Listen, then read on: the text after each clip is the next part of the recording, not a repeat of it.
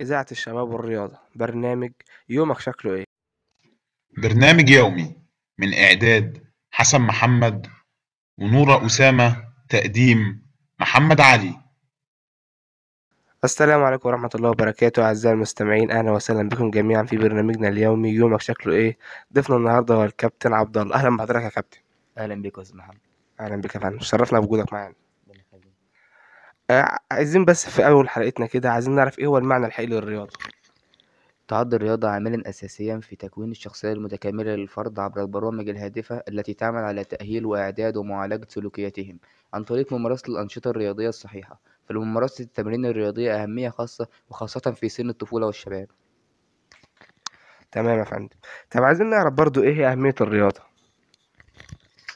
لها أهميات كتير جدا ومن أهمها الجسم. ما هو الرياضة بتخلي الجسم في نمو مستمر وكما قيل العقل السليم في الجسم السليم. لذا يحتاج إلى الرياضة للتأكيد من أن العضلات والعظام والقلب والرئتين وباقي أعضاء الجسم الحيوية تنمو بشكل طبيعي وسليم إضافة إلى بناء الشخصية السليمة.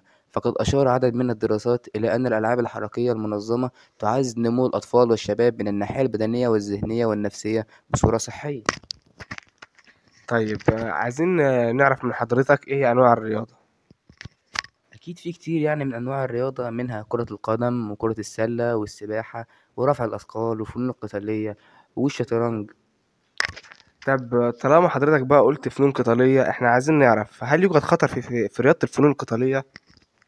لا لا يوجد خطر آه، لأنه يتم أخذ كل الاحترازات ولكن هي فقط تعلم الأشخاص كيفية الدفاع عن النفس وليس القتال. فهي تعلم فقط الأشخاص الدفاع عن النفس وليس القتال لمحاربة عدو أقل مننا فيها بنية. تمام يا فندم تمام. عايزين بقى قبل ما نختم آه، عايزين بقى لو حضرتك في نصيحة تقدمها للشباب آه، اتفضل يا فندم. آه، حابب أقول يا ريت كل الشباب تمارس الرياضة مش بس الشباب كل الأعمار ويا ريت نبعد عن كل حاجة مدمرة بالصحة لأن الصحة دي نعمة من عند ربنا. تمام يا فندم. بشكر حضرتك يا كابتن جدا جدا جدا على المعلومات المفيدة ديت. وفي نهاية برنامجنا نرجو أن نكون قد أفدناكم بعض الخبرات من المتخصصين في حلقة اليوم وألا نكون قد أطلنا عليكم. آه، انت- انتظرونا غدا إن شاء الله في حوار جديد ونشكركم على حسن استماعكم. والسلام عليكم ورحمة الله وبركاته.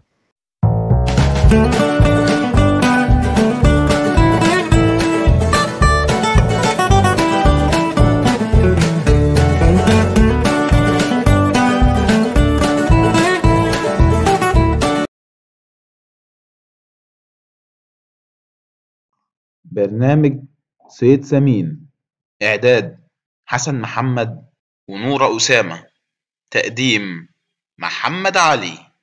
بسم الله الرحمن الرحيم. أهلا وسهلا أعزائي المستمعين. وحلقة جديدة من برنامجكم اليومي صيد سمين. في برنامجنا بنختار موضوع نفيد بيه الجمهور وبيكون موضوع مهم. النهاردة بقى هنتكلم عن التعليم. الموضوع ده هيفيد كل أسرة في البيت المصري وكل جماعة في القهاوي المصرية وكل واحد راكب عربيته ورايح الشغل دلوقتي. وهنطلع فاصل وهنرجع لكم تاني وما تنسوش ترددنا 102.5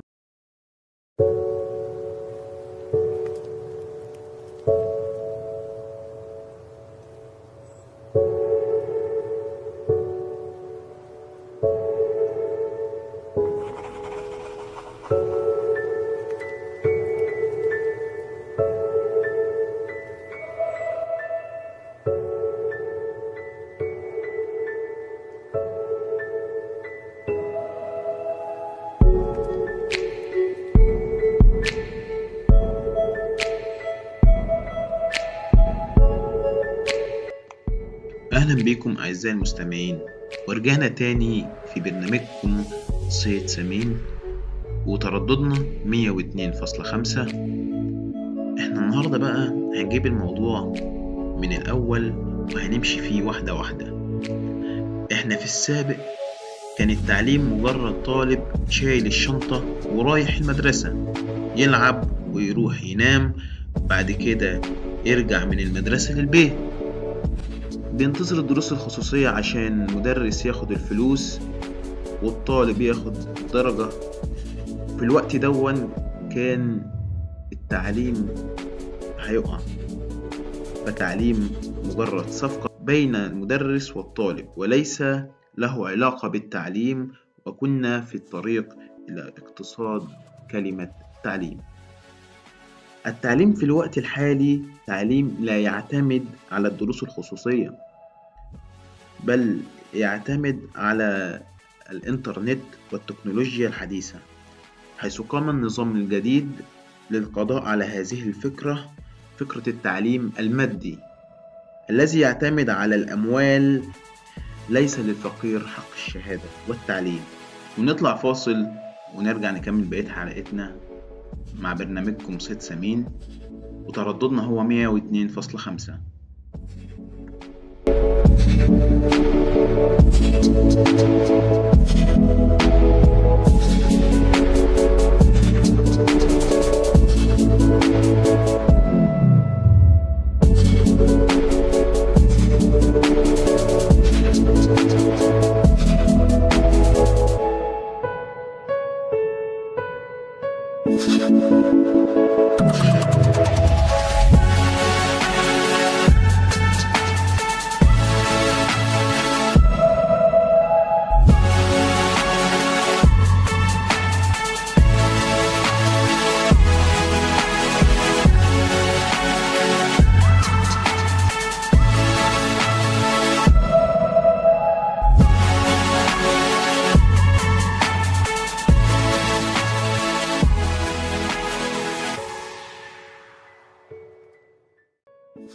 ورجعنا لكم تاني في برنامجكم صيد سمين.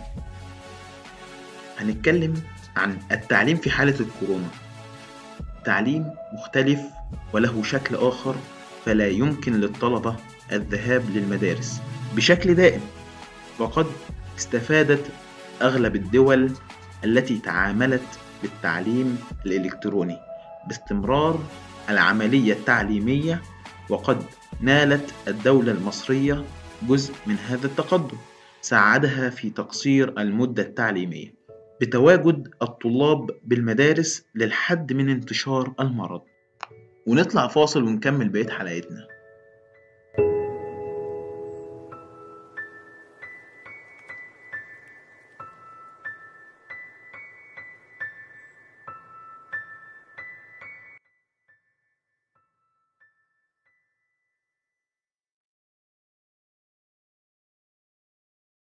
ورجعنا تاني ونكمل بقية حلقتنا. وكما هي الحياة لكل شيء له فوائد من المؤكد أنك ستجد له أضرار حيث أن بعد كل هذه الفوائد ستجد أن التعليم الإلكتروني ليس وجها لوجه بين الطالب والمدرس. وفي هذه الحالة لم يتم السيطرة على الطالب سنفقد أخلاقنا. وأيضا لم يتم السيطرة على الطلبة الذين يستهزئون بالمعلم وسيسهل على الطلبة طرق الغش في بعض الامتحانات.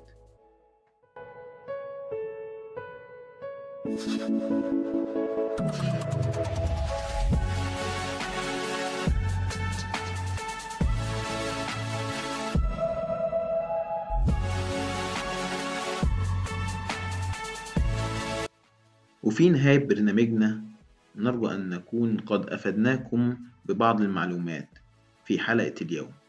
وما نكونش طولنا عليكم انتظرونا غدا إن شاء الله في حديث جديد. ونشكركم على حسن استماعكم وشكرا.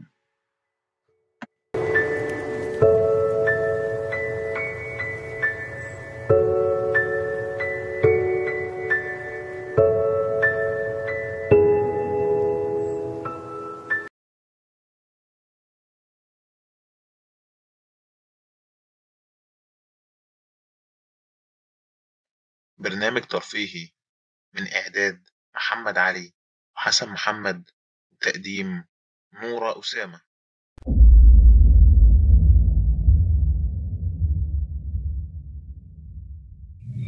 أهلا ومرحبا بكم أعزائي المستمعين في برنامجكم الترفيه وسوف نتحدث اليوم عن قصة القرد والسلحفاة.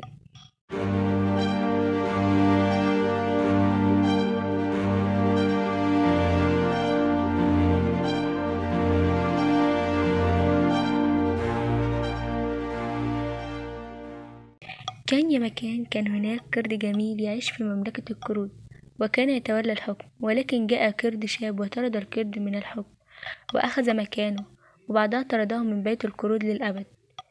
فذهب القرد العجوز ليعيش على ضفة النهر فوق أحد الأشجار وأثناء أكله التين في أحد الأيام سقطت تينية كبيرة من يده. فأعجبه سقوطها في الماء وأخذ يلقي بالمزيد من التين وهو يضحك مستمتعا بالصوت. في الماء وكان هناك في ذلك الوقت سلحفاء في الماء. فلما وجدت التين أخذت وأكلته باستمتاع. واعتقدت السلحفاء أن القرد يفعل ذلك من أجلها ويلقي لها التين ففرحت بشدة. فرغبت السلحفاء في مصارحة القرد فجرت إليه وصدقته في مودة وحب. ولم تعد السلحفاء إلى المنزل. وقلق عليه زوجها وأطفالها وعندما تذكرت أطفالها قررت العودة إلى المنزل. فاشتكى زوجها لأحد أصدقائه فقال لا اطلب منها قلب قرد وقل بأن أحد أطفالها مريض. عادت السلحفاء للمنزل فوجدت الزوج حزين وأحد أطفالها مريض. قالت زوجها يحتاج إلى قلب قرد حتى يشفى. هكذا قال الطبيب المعالج. وهنا فكرت السلحفاء ماذا تفعل؟ وكيف تحضر قلب قردا من أجل طفلها؟ فكرت هل أغدر بصديق القرد وأقتله لأحصل على قلبه من أجل طفلي الوحيد وزوجي؟ ولكنها فكرت بأنها تعادت على الوفاء فقالت السلحفاة لنفسها هذا محال لن أفعل ذلك. ولكن ماذا عن طفلي الوحيد؟ سيموت فقررت أن أقتل القرد وأخذ قلبه تركت زوجها وطفلها المريض فذهبت للقرد فوق الشجرة وقالت له كيف حالك يا صديقي؟ أنا أدعوك لزيارة منزلي في جزيرة الفاكهة وسوف تعجبك كثيرا. رد القرد فرحا وذهب فوق ظهر السلحفاء في الماء ولما شاهدها مهمومة قال لها ما أباك يا صديقتي لماذا أنت حزينة؟ قالت السلحفاء أنا حزينة لأن ابني مريض بشدة وسيموت إن لم أعالجه. قال القرد ما علاجه؟ قالت السلحفاء قال الطبيب أن دواءه قلب قرد وأنا أخجل منك يا صديقي وهنا فهم القرد الحيلة. السلحفاء سوف تقتله من أجل قلبه. فقال لها وهو يفكر في حيلة ينجو منها ولما لم تخبريني يا صديقتي؟ السلحفاة قبل أن أغادر منزلي وشجرتي ألا تعلمين بأننا معشر القردة إذا سافرنا نترك قلوبنا عند أهلنا أو في مساكننا؟ قالت السلحفاة وأين قلبك الآن أيها القرد؟ قال القرد إن قلبي فوق الشجرة يا صديقتي. قالت السلحفاة بفرح وهي تصدق القرد. هيا بنا نذهب. إذا لنعود به. عاد الاثنان معا إلى الشجرة. وصعد القرد متسلقا فصاحت السلحفاة بصوت عالي. هيا يا صديقي أحضر القلب وانزل يا صديقي. وهنا ضحك القرد بقوة وهو يقول هيهات يا صديقتي لقد خدعتي وكنت تريدين قتلي وخنت صداقتي فخدعتك أنا الآخر ولن نعود إلى مكان.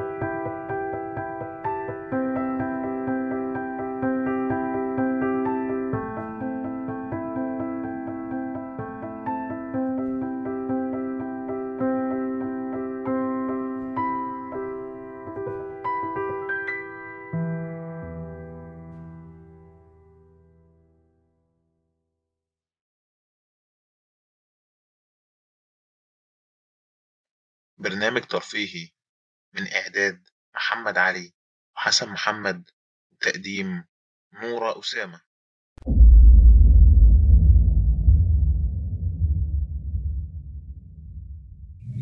أهلا ومرحبا بكم أعزائي المستمعين في برنامجكم الترفيهي وسوف نتحدث اليوم عن قصة القرد والسلحفاة.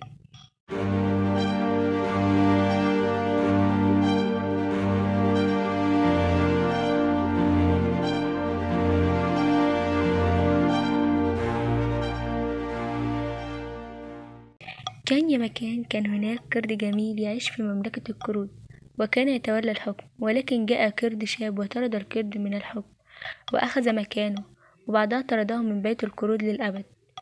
فذهب القرد العجوز ليعيش على ضفة النهر فوق أحد الأشجار وأثناء أكله التين في أحد الأيام سقطت تينية كبيرة من يده. فأعجبه سقوطها في الماء وأخذ يلقي بالمزيد من التين وهو يضحك مستمتعا بالصوت. في الماء وكان هناك في ذلك الوقت سلحفاء في الماء. فلما وجدت التين أخذت وأكلته باستمتاع. واعتقدت السلحفاء أن القرد يفعل ذلك من أجلها ويلقي لها التين ففرحت بشدة. فرغبت السلحفاء في مصارحة القرد فجرت إليه وصدقته في مودة وحب. ولم تعد السلحفاء إلى المنزل. فقلق عليه زوجها وأطفالها وعندما تذكرت أطفالها قررت العودة إلى المنزل. فاشتكى زوجها لأحد أصدقائه فقال لها أطلب منها قلب قرد وقل بأن أحد أطفالها مريض. عادت السلحفاء للمنزل فوجدت الزوج حزين وأحد أطفالها مريض. قالت زوجها يحتاج إلى قلب قرد حتى يشفى. هكذا قال الطبيب المعالج. وهنا فكرت السلحفاء ماذا تفعل؟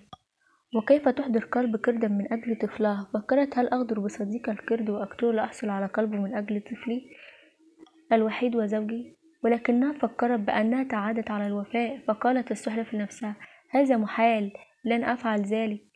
ولكن ماذا عن طفلي الوحيد؟ سيموت فقررت أن أقتل القرد وأخذ قلبه تركت زوجها وطفلها المريض فذهبت للقرد فوق الشجرة وقالت له كيف حالك يا صديقي؟ أنا أدعوك لزيارة منزلي في جزيرة الفاكهة وسوف تعجبك كثيرا. رد القرد فرحا وذهب فوق ظهر السلحفاء في الماء ولما شاهدها مهمومة قال لها ما أباك يا صديقتي؟ لماذا أنت حزينة؟ قالت السلحفاء أنا حزينة لأن ابني مريض بشدة وسيموت إن لم أعالجه. قال القرد ما علاجه؟ قالت السلحفاء قال الطبيب أن دواءه قلب قرد وأنا أخجل منك يا صديقي. وهنا فهم القرد الحيلة. السلحفاء سوف تقتله من أجل قلبه. فقال لها وهو يفكر في حيلة ينجو منها ولما لم تخبريني يا صديقتي السلحفاة قبل أن أغادر منزلي وشجرتي ألا تعلمين بأننا معشر القردة؟ إذا سافرنا نترك قلوبنا عند أهلنا أو في مساكننا؟ قالت السلحفاة وأين قلبك الآن أيها القرد؟ قال القرد إن قلبي فوق الشجرة يا صديقتي. قالت السلحفاة بفرح وهي تصدق القرد هيا بنا نذهب إذا لنعود به عاد الاثنان معا إلى الشجرة. وصعد القرد متسلقا فصاحت السلحفاة بصوت عالي. هيا يا صديقي أحضر القلب وانزل يا صديقي. وهنا ضحك القرد بقوة وهو يقول هيهات يا صديقتي لقد خدعتي. وكنت تريدين قتلي وخنت صداقتي. فخدعتك أنا الآخر ولن نعود إلى مكان.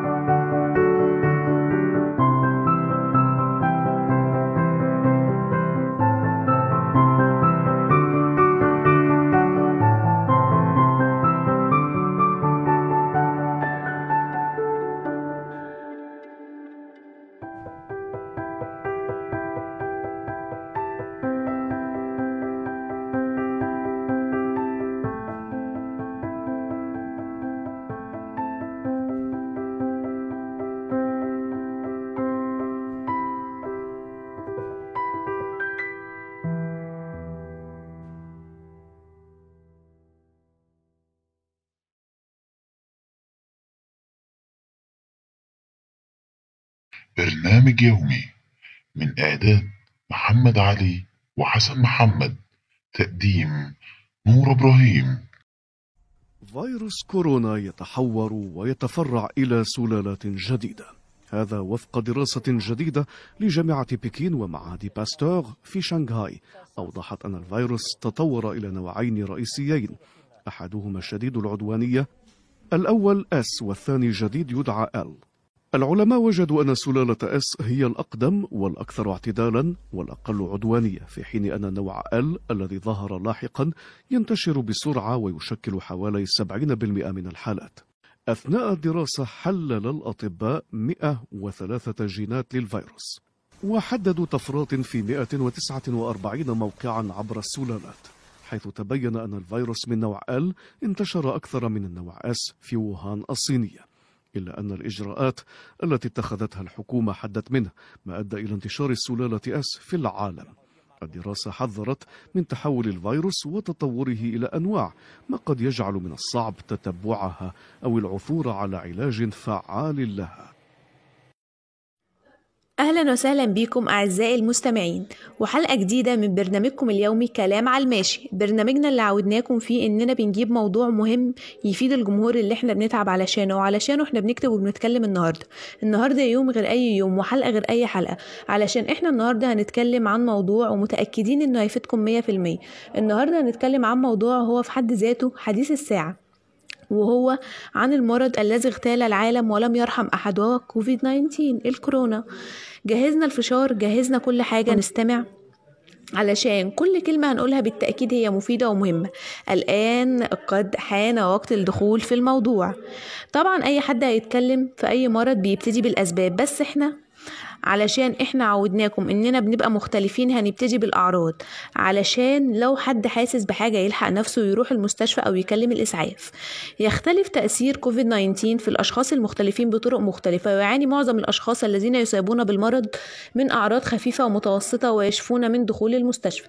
فالأعراض الأكثر شيوعا هي إيه معانا؟ حمي وسعال جاف وإرهاق. أما الأعراض الأقل شيوعا فهي آلام وأوجاع التهاب الحلق وإسهال والتهاب المل الملحمة وصداع وفقدان حاسة الشم والتذوق وطفح جلدي وتغيير لون صوابع اليد أو القدم أما الأعراض الخطيرة اللي كلنا لازم نخاف منها هي إيه؟ صعوبة ضيق في التنفس ألم أو ضغط في الصدر فقدان القدرة على الكلام أو الحركة والأعراض دي بتاخد وقت من إمتى؟ من ست لخمس أيام منذ الإصابة بالمرض وقد يستغرق ظهور الأعراض أيضا 14 يوم. في بعض الحالات وبكده نكون قلنا كل التفاصيل عن الأعراض. كورونا الجديد هو فيروس من فصيلة فيروسات كورونا حيث ظهرت أغلب الحالات في مدينة ووهان الصينية. نهاية شهر ديسمبر 2019 على صورة التهاب رئوي حاد. وقد تم التعرف على الفيروس من خلال التسلسل الجيني. ويعتقد أن فيروس كورونا الجديد مرتبط بالحيوان حيث أن أغلب الحالات الأولية كان لها ارتباط بسوق للبحريات والحيوانات في مدينة ووهان. ومن هناك بدأت الحالات ثم انتشر الفيروس في المقاطعات الأخرى ووصل إلى الدول المجاورة للصين وغيرها من الدول عن طريق المسافرين العائدين من الصين. دلوقتي طبعا مستنيين الأسباب.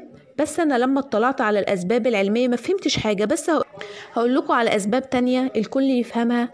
هي عملية ولكنها بطريقة مبسطة وهي عدم النظافة عدم الاهتمام عدم حماية النفس.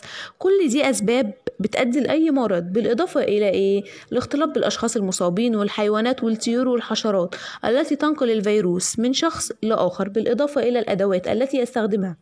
شخص قد يكون مصاب ويستخدمها آخر بالإضافة إلى الازدحام والتكدس في الطرق والمواصلات والشوارع. وبكده نكون قلنا أغلب الأسباب.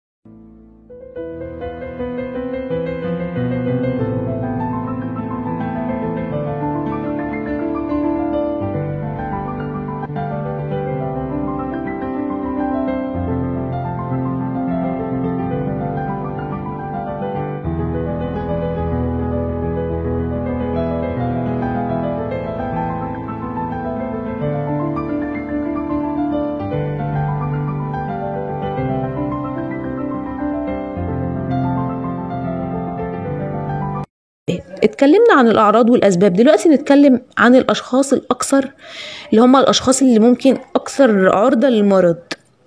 هم إيه طبعا معانا؟ طبعا الأشخاص الأكبر سنا الأكثر عرضة للمرض ويزداد الخطر كلما زاد التقدم في السن بالإضافة إلى إيه؟ الأشخاص المصابين ببعض الأمراض المزمنة. إيه الأمراض المزمنة؟ زي القلب زي مرض في الشريان أو اعتلال عضلات القلب أو السرطان ربنا يحفظنا أو داء الانسداد الرئوي.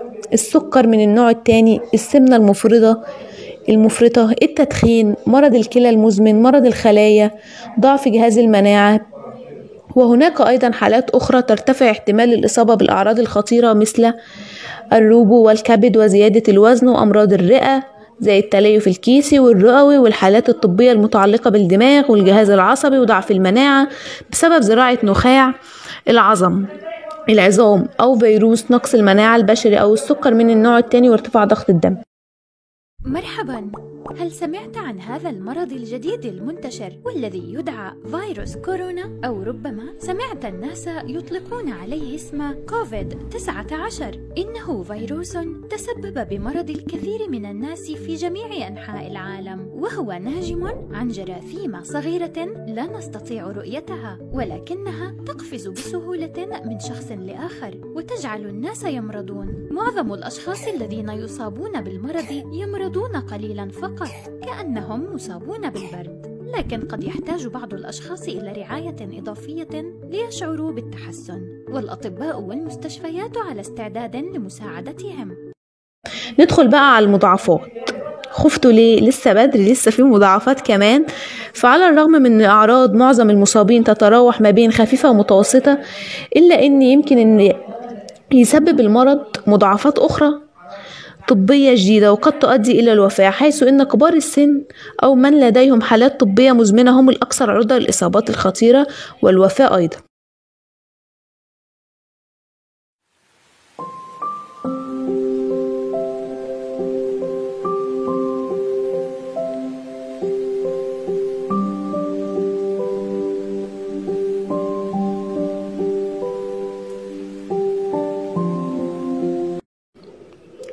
بما إن المرض خطير فلازم. نتبع طرق الوقاية أولها إيه بقى؟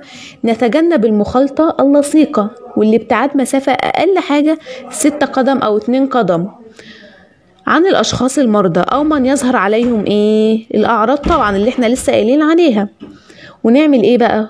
وعلينا واجب علينا إيه؟ غسل الإيد بالمية والصابون جيدا لمدة عشرين ثانية واستخدام مطهر يحتوي على كحول سبعين في المية. البس كمامة قماش في الأماكن العامة والازدحامات لتجنب المخاطر أو كمامة جراحية وجدت غطي الأنف والفم عند العطس والسعال بمنديل. يتم التخلص منه فورا والانتهاء وغسيل اليدين سريعا واستخدام معقم ومطهر. وتجنب لمس العينين والأنف والفم وتجنب مشاركة الأطباق وأكواب الشرب والمناشف والأدوات المنزلية الأخرى. ننظف ونعقم يوميا الأسطح التي استخدمت بكثرة مثل مقابض الأبواب مفاتيح الكهرباء مع الحرص على الاستخدام بالمناديل الورقية وليس الجوانتي. وإن, كنت وإن كنت مريضا أو ظهر عليك أحد الأعراض فالتزم البيت ولا تخرج لأي ظرف من الظروف إلا على الحجر الصحي. ربنا يحمينا. وبكده نكون تحدثنا عن كل شيء يخص الفيروس. ولكن قبل الختام أحب التوجيه بكلمة لكل من يسمع الحديث ده. يجب علينا الحفاظ على أنفسنا. ولو مش هنخاف على نفسنا يبقى نخاف على أولادنا نخاف على أمهاتنا وأبائنا وجدودنا. وبكده أكون انتهيت من حديثي وأتوجه بالشكر للجمهور وأرحب صدره. وأيضا أتمنى أن أكون عند حسن ظن المستمعين. انتظرونا غدا وحلقة جديدة من برنامجكم الإذاعي كلام على الماشي والسلام عليكم ورحمة الله وبركاته.